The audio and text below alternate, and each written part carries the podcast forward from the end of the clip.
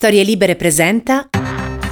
Buongiorno e bentrovati in questo nuovo appuntamento di Quarto Potere, la rassegna stampa di Storie Libere, giovedì 26 maggio 2022. Come sempre in voce Massimiliano Coccia, come sempre andremo a vedere cosa ci riservano i quotidiani che troverete questa mattina in edicola.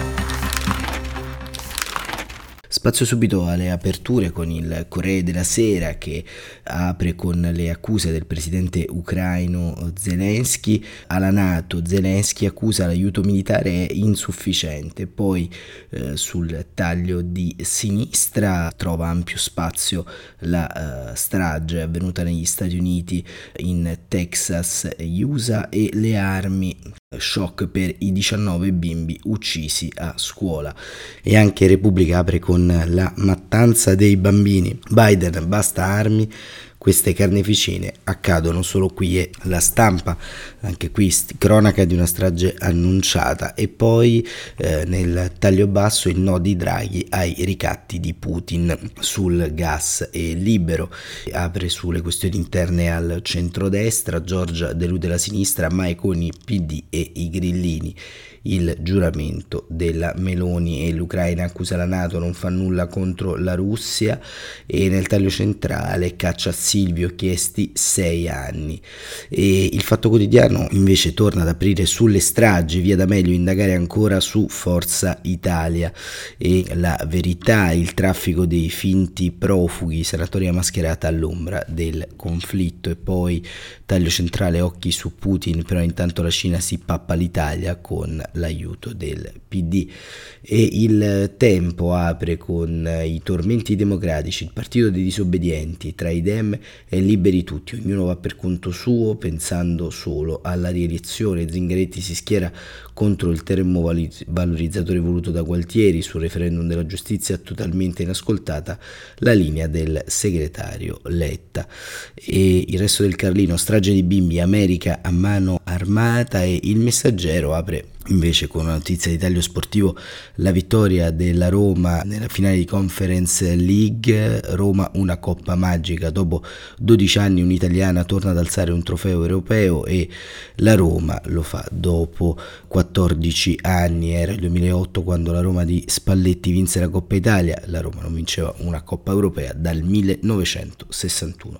Il sole 24 ore imprese, come cambiano gli incentivi, il mattino, il mattino 130 anni in nome del dialogo, ovviamente un uh, anniversario importante, quello del quotidiano partenopeo che festeggia oggi il 130 anno di vita e nel taglio basso invece il giornale eh, napoletano apre con eh, una notizia che arriva direttamente dal conflitto russo, ma quella guerra ibrida, quel conflitto che coinvolge anche le cosiddette confische, infatti tesori russi, confische dell'Unione Europea, il pressing sui governi, stretta eh, sugli oligarchi, 300 miliardi di beni per ricostruire l'Ucraina.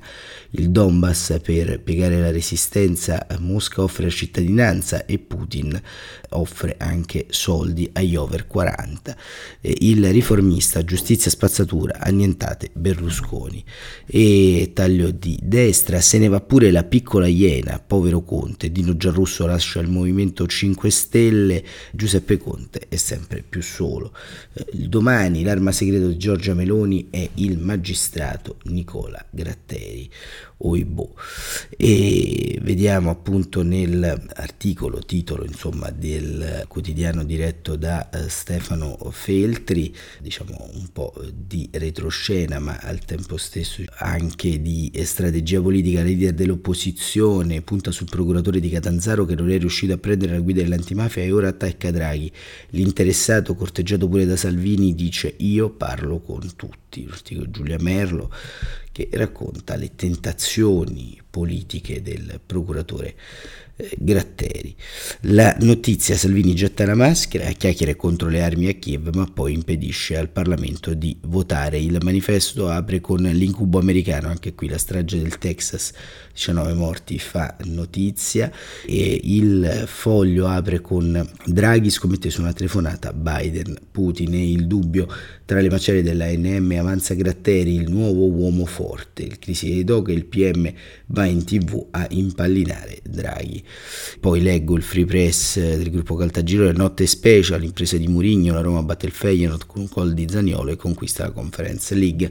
A venire la battaglia del grano, anche qui invece il quotidiano della conferenza episcopale italiana apre su eh, quanto abbiamo anche raccontato nella giornata di ieri, ovvero la crisi alimentare alle porte, lo sblocco di alcuni carichi eh, di grano partiti dall'Ucraina in direzione della Polonia, quindi fanno un po' una strada inversa, vedremo anche questo quanto peserà sulle economie nazionali. E il quotidiano del Sud, allerta nazionale sulla mafia che fa affari. La coraggiosa presa di posizione di Draghi conferma la denuncia del nostro giornale. Mai avevamo sentito la, dalla viva voce di un presidente del Consiglio in carica scandire con nettezza anche geografica parole come quelle di mafia imprenditrici o di mafie che si insinuano nei consigli di amministrazione delle aziende e conducono traffici illeciti al nord e nel mezzogiorno.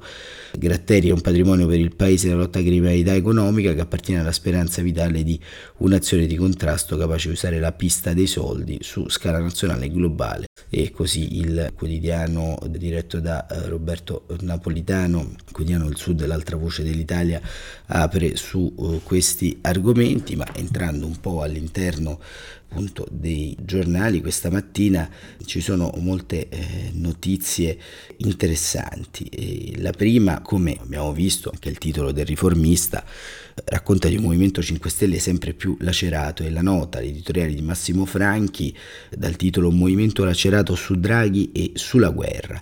L'ostilità di, Giorgio, di Giuseppe Conte nei confronti di Mario Draghi, scrive Franco, sta facendo emergere per intero la frattura nel Movimento 5 Stelle tra la delegazione di governo e il leader de- e la sua cerchia dopo un murale insultante postato dal tesoriere Grillino, uomo di fiducia dell'ex premier che ritrae un Draghi al guinzaglio del presidente USA Joe Biden, Conte si è rifiutato di commentare, ha liquidato il caso come un graffito al quale non dare importanza. Peccato che il ministro degli esteri Grillino l'abbia invece bollato come inaccettabili. Di più, Luigi eh, Di Maio ha chiesto al movimento di prenderne le distanze, non è avvenuto, a conferma di una spaccatura interna sul rapporto con Palazzo Chigi e di un nervosismo che sta crescendo alla vigilia delle amministrative del 12 giugno, ma il contraccolpo di questo episodio minore, sebbene politicamente indicativo, lascia filtrare anche le tensioni nel Partito Democratico. Al di là di un imbarazzo palpabile si ripropone il dualismo tra chi insiste sull'asse con i 5 Stelle e chi invece indovina la deriva di un alleato risucchiato dall'estremismo. Il segretario del PD Enrico Letta ha commentato con durezza il graffito pubblicato dal grillino Claudio Cominardi, ma il ministro Franceschini addita generosamente Conte come l'emblema del percorso riformista che il Movimento 5 Stelle avrebbe avviato. Il risultato è di oscurare almeno per un giorno le diatribe che continuano da mesi nel centrodestra, invece. Eh sì, perché anche ieri Lega, Fratelli d'Italia e Forza Italia sono ritrovati uniti per attaccare la magistratura, accusata di accanimento verso l'imputato Silvio Berlusconi. A parte quello, però, lo scontro continua per vie traverse. C'è chi ha voluto leggere tra le righe le dichiarazioni di Giorgia Meloni contro la commedia nauseante di un grillismo che ci allontana dall'Europa per il distinguo sull'Ucraina. Parole riferite alle risposte evasive date dal ministro Federico D'Inca eh, sull'atteggiamento ambiguo del Movimento 5 Stelle in tema degli aiuti militari. Qualcuno ha intravisto anche un segnale a Matteo Salvini che ha schierato il carroccio sul no ad altre armi a Kiev. Forse una tesi troppo maliziosa e comunque viene sovrastata da una vulgata grillina che accentua l'offensiva contro Draghi e NATO a favore di una pace declinata in modo da favorire Vladimir Putin per una forza che si vanta di essere maggioranza relativa in Parlamento e primo partito del governo, è un atteggiamento paradossale da grillismo d'opposizione. Conte, sempre più ostaggio di chi chiede al Movimento 5 Stelle di uscire dall'esecutivo, sembra alludere a Di Maio quando dice che gli sforzi per la pace non vanno fatti solo di domenica. E per quanto la polemica appaia figlia dell'esigenza disperata di recuperare qualche voto antisistema, continua a fare danni. Ecco, questi sono i tormenti interni non solo alla maggioranza, ma a tutto il quadro politico nel suo insieme che ovviamente respinge eh, ampiamente la cosiddetta eh, linea Draghi su alcuni punti, parliamo appunto Movimento 5 Stelle e centrodestra, ma sa che di Draghi ne ha drammaticamente bisogno per completare innanzitutto il ciclo di governo, ma soprattutto per continuare a non perdere posizioni di autorevolezza nei confronti dei partner europei. Sulla stampa invece c'è un articolo molto ben strutturato a cura di Riccardo Alcaro e Nona Michelizze perché sostanzialmente eh, al centro delle discussioni in questi giorni nel dibattito geopolitico c'è proprio il cosiddetto piano per la pace redatto da Luigi Di Maio, un piano che secondo alcuni sarebbe sulla scrivania del ministro Lavrov, secondo Lavrov quel piano non è mai arrivato, certo è che è stato presentato all'ONU e certo è che Michelizzi e Alcaro lo hanno analizzato e il titolo è abbastanza esaustivo. Il piano di pace di Roma non funziona, non serve né a Putin né a Zelensky. Sulla stampa, pagina 15, Alchiaro e Michelizze scrivono: Ha avuto vita al breve il piano di pace che l'Italia ha presentato all'ONU la settimana scorsa. Né l'Ucraina né la Russia sono rimaste impressionate, spingendo il ministro degli esteri Di Maio ad ammettere che i tempi non sono maturi. Vale la pena analizzare il piano e soprattutto perché il piano sia fallito e quali siano le possibilità che questa o una formula simile possa conciliare gli interessi di Russia, Ucraina e dei paesi che sostengono quest'ultima in futuro. Il piano, almeno sul sunto che ne ha dato la stampa, si articola in quattro punti. Un cessate il fuoco sotto la supervisione di un gruppo internazionale di facilitazione, detto GIF, la neutralità dell'Ucraina e la sua adesione all'Unione Europea, l'autonomia di Crimea e Donbass e infine un accordo sulla sicurezza europea nell'ambito nel quale verrebbe negoziato il ritiro delle truppe russe sulla linea pre-invasione, a cui si accompagnerebbe la revoca delle sanzioni USA e UE. Una parte del piano ha il pregio di indicare le condizioni per una pace di lungo periodo in prospettiva, una normalizzazione dei rapporti con la Russia, tuttavia il piano soffre di debolezze strutturali che fanno pensare non solo che non sia sostenibile, ma che nemmeno porterebbe benefici strategici e sicurezza. Procediamo con ordine. Un cessate il fuoco senza un accordo di pace, con ritiro delle truppe russe, è strutturalmente instabile. Lo dimostra proprio l'esperienza delle repubbliche di Donetsk, in cui gli scambi di fuoco sono continuati per anni dopo la firma dell'accordo di Minsk II, che Francia e Germania avevano mediato per porre fine alla guerra fomentata dalla Russia nel 2014. Per ovviare al problema servirebbe una forza di interposizione che sarebbe però esposta al rischio di diventare bersaglio delle azioni ostili di una parte, specialmente la Russia. Soprattutto un cessate il fuoco trasformerebbe il fronte in una specie di confine. Se anche il GIF riuscisse a ottenere la smilitarizzazione, lascerebbe ai russi il controllo delle zone dell'Ucraina che ora occupano, con conseguenze nefaste sull'attuazione dei punti del seguente piano. Non c'è un modo infatti di offrire garanzie di sicurezza all'Ucraina se prima la Russia non riconosce l'integrità territoriale. Quest'ultima è anche la condizione preliminare per una ripresa economica e stabilizzazione politica ucraina, condizioni necessarie per avviare Kiev all'adesione nell'Unione Europea. Il Cremlino però non ha incentivi a preferire un'Ucraina neutrale ma legata da vincoli e sicurezza a Stati Uniti ed Europa, all'Ucraina di ora, indebolita e mutilata. Inoltre l'adesione all'Unione Europea è indigesta alla Russia perché certificherebbe il definitivo distacco di Kiev dall'orbita di influenza moscovita e consoliderebbe la transizione democratica dell'Ucraina, un doppio colpo, forse fatale alla legittimità dell'ideologia imperiale di cui è imbevuto il regime autoritario di Putin.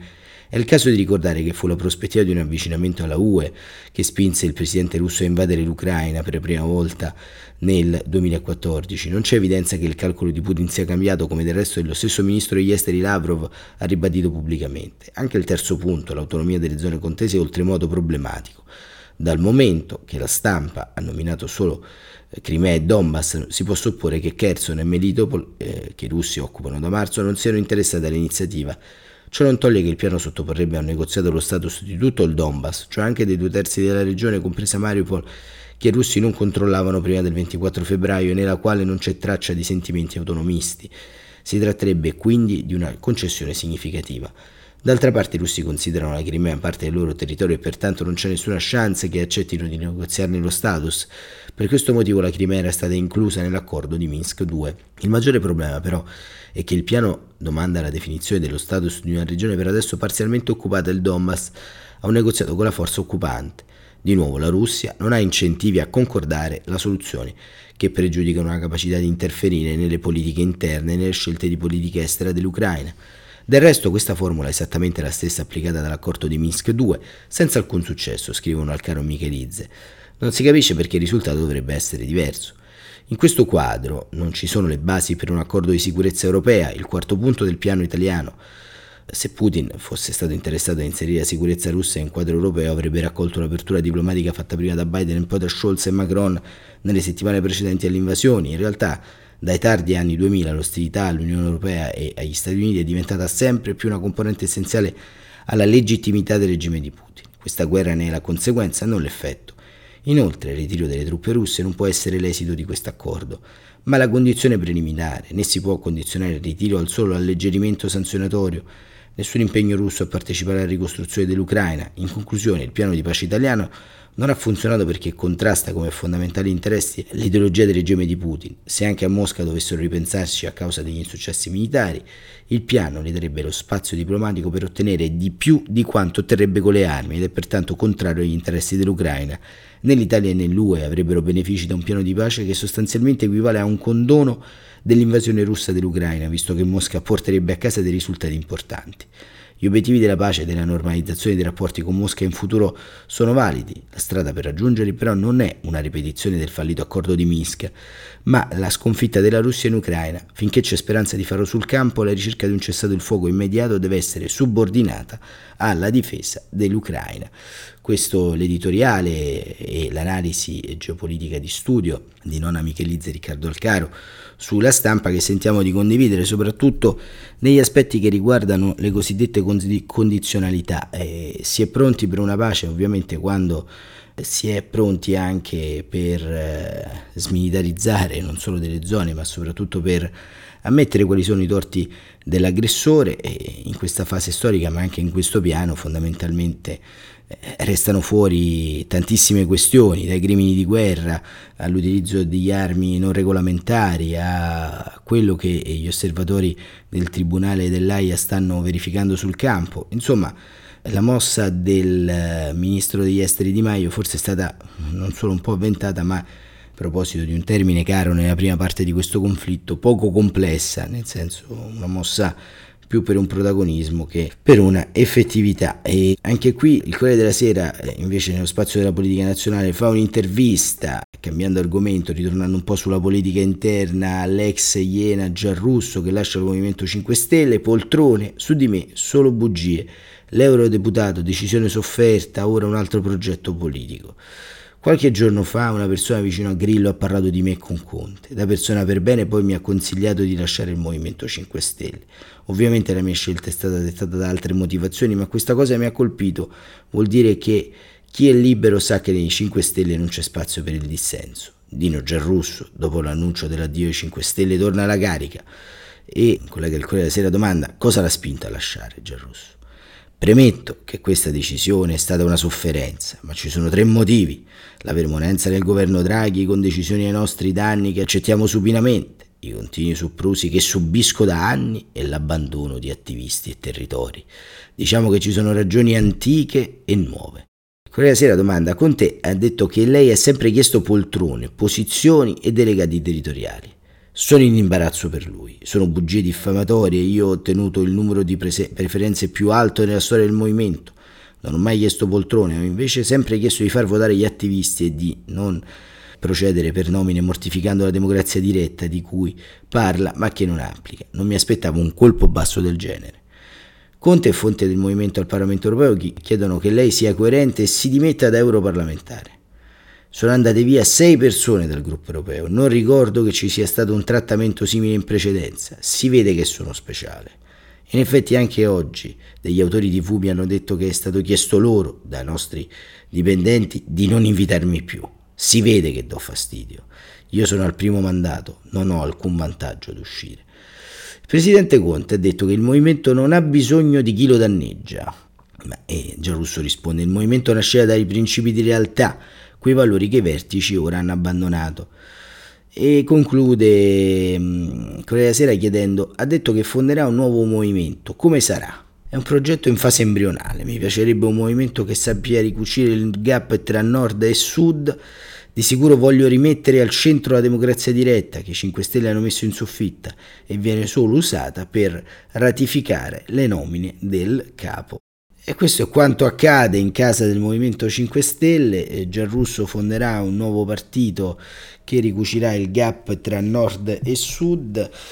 E che dire, c'è tanta speranza nell'aria, dal piano fallito di Di Maio al nuovo movimento di Gianrusso e vedremo ancora come si chiuderà questa settimana, una settimana diciamo di intermezzi, una settimana in cui la guerra sembra essere ferma al palo con combattimenti molto feroci nel Donbass, ma una settimana che sicuramente eh, preparerà a nuove polemiche nella prossima perché ovviamente eh, eh, si chiuderanno anche le, campagne elettorali per le elezioni amministrative, elezioni amministrative che ovviamente non fanno notizia anche per eh, diciamo, comuni importanti che vanno al voto, ma vedremo anche qui quanto le coalizioni reggeranno e soprattutto quanta gente andrà a votare. Quarto Potere torna domani mattina come sempre alle 7.45, grazie davvero per essere stati con noi e buon proseguimento di giornata.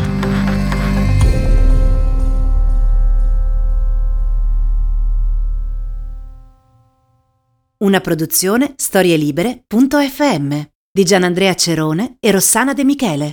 Coordinamento editoriale Guido Guenci.